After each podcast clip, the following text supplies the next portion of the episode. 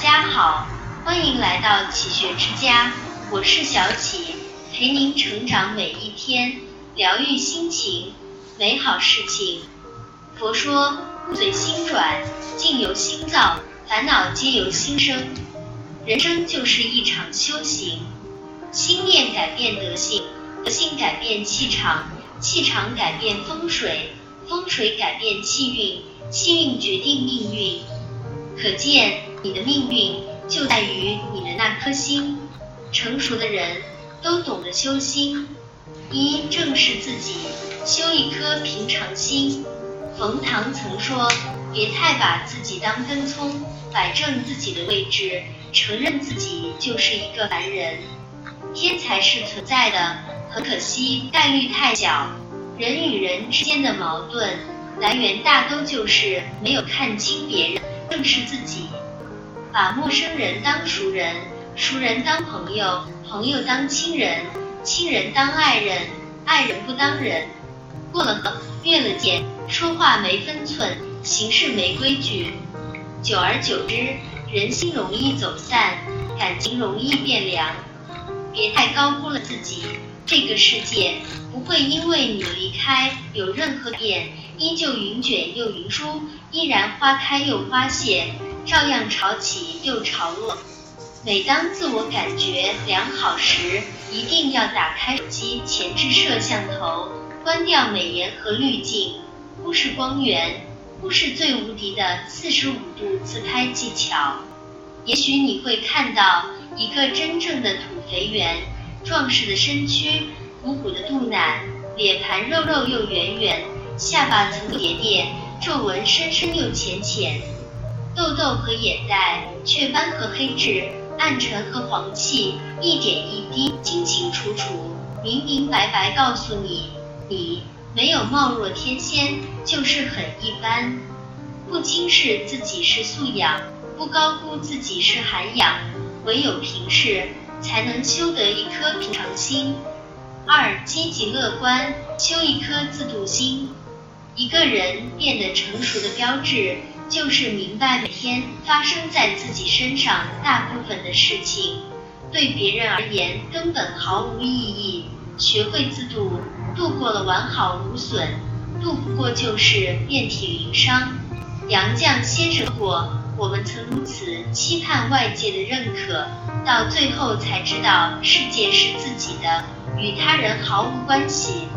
你遭受痛苦，如若诉说以求同情，那么这个痛苦便降低为平庸的烦恼，因为世界上最懂自己的唯有你。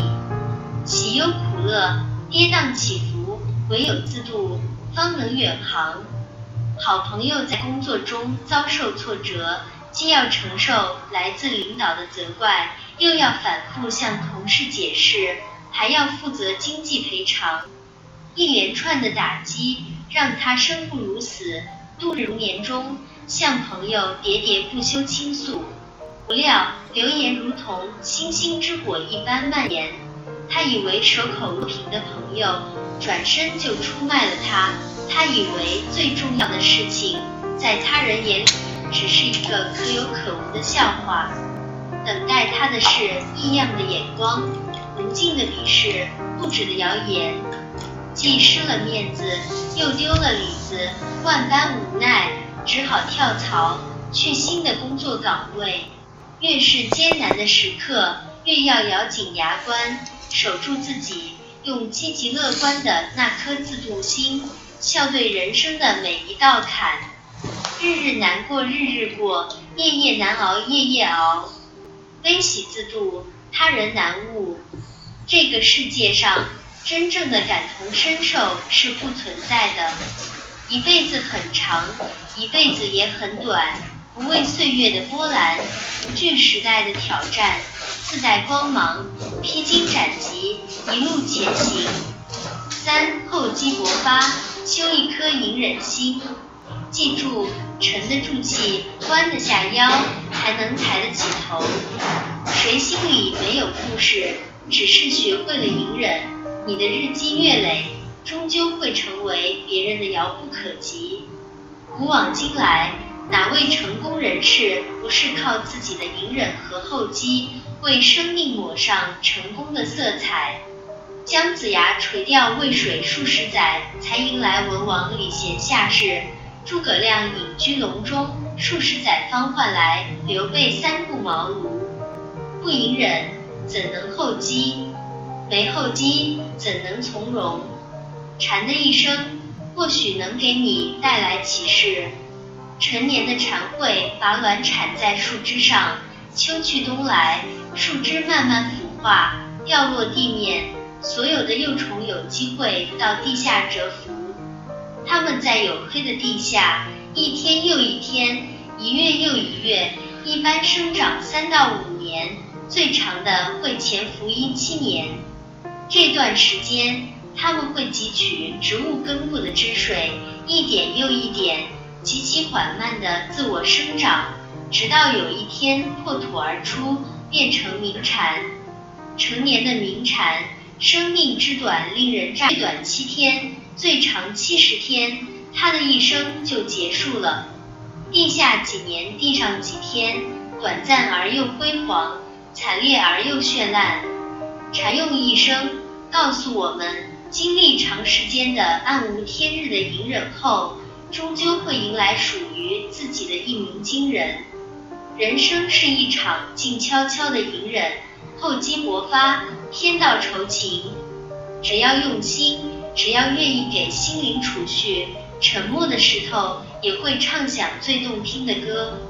四、立即行动，修一颗精进心。马云有一句非常经典的名言：晚上想想千条路，早上起来走原路。告诫我们，坚决不做说话的巨人，行动的矮子。言必行，行必果，执行力是一个人最了不起的才华。那么，请立即行动，从今天开始，从脚下起步，持之以恒。闻名中外的泰山风景区，一年到头游人如织，等待乘坐索道的游客往往排成一条长龙，前不见头，后不见尾。导游会轻轻告诉你，排队等到上索道至少需要等上两三个钟头。接着他会加上一句：如果你愿意爬山，像挑山工那样，那就一秒钟也不必等。看，挑山工的担子始终在肩上，脚步始终在路上，目标始终在山顶。从迈开的第一步开始，一刻不敢停歇，一丝不敢懈怠。一步踩不实不行，走走停停更不行。是的，通往人生顶峰的阶梯，只要你愿意爬，立即开始，一次一步，一步一次，终究会与顶峰相会，去饱览无限风光。光说不做，你的今日就会变成昨日。身体力行胜过高谈阔论，生命中的每一个行动都是日后扣人心弦的回忆。路是走出来的，事是干出来的。强者默默耕耘，弱者光说不练。归零重启，修一颗智慧心。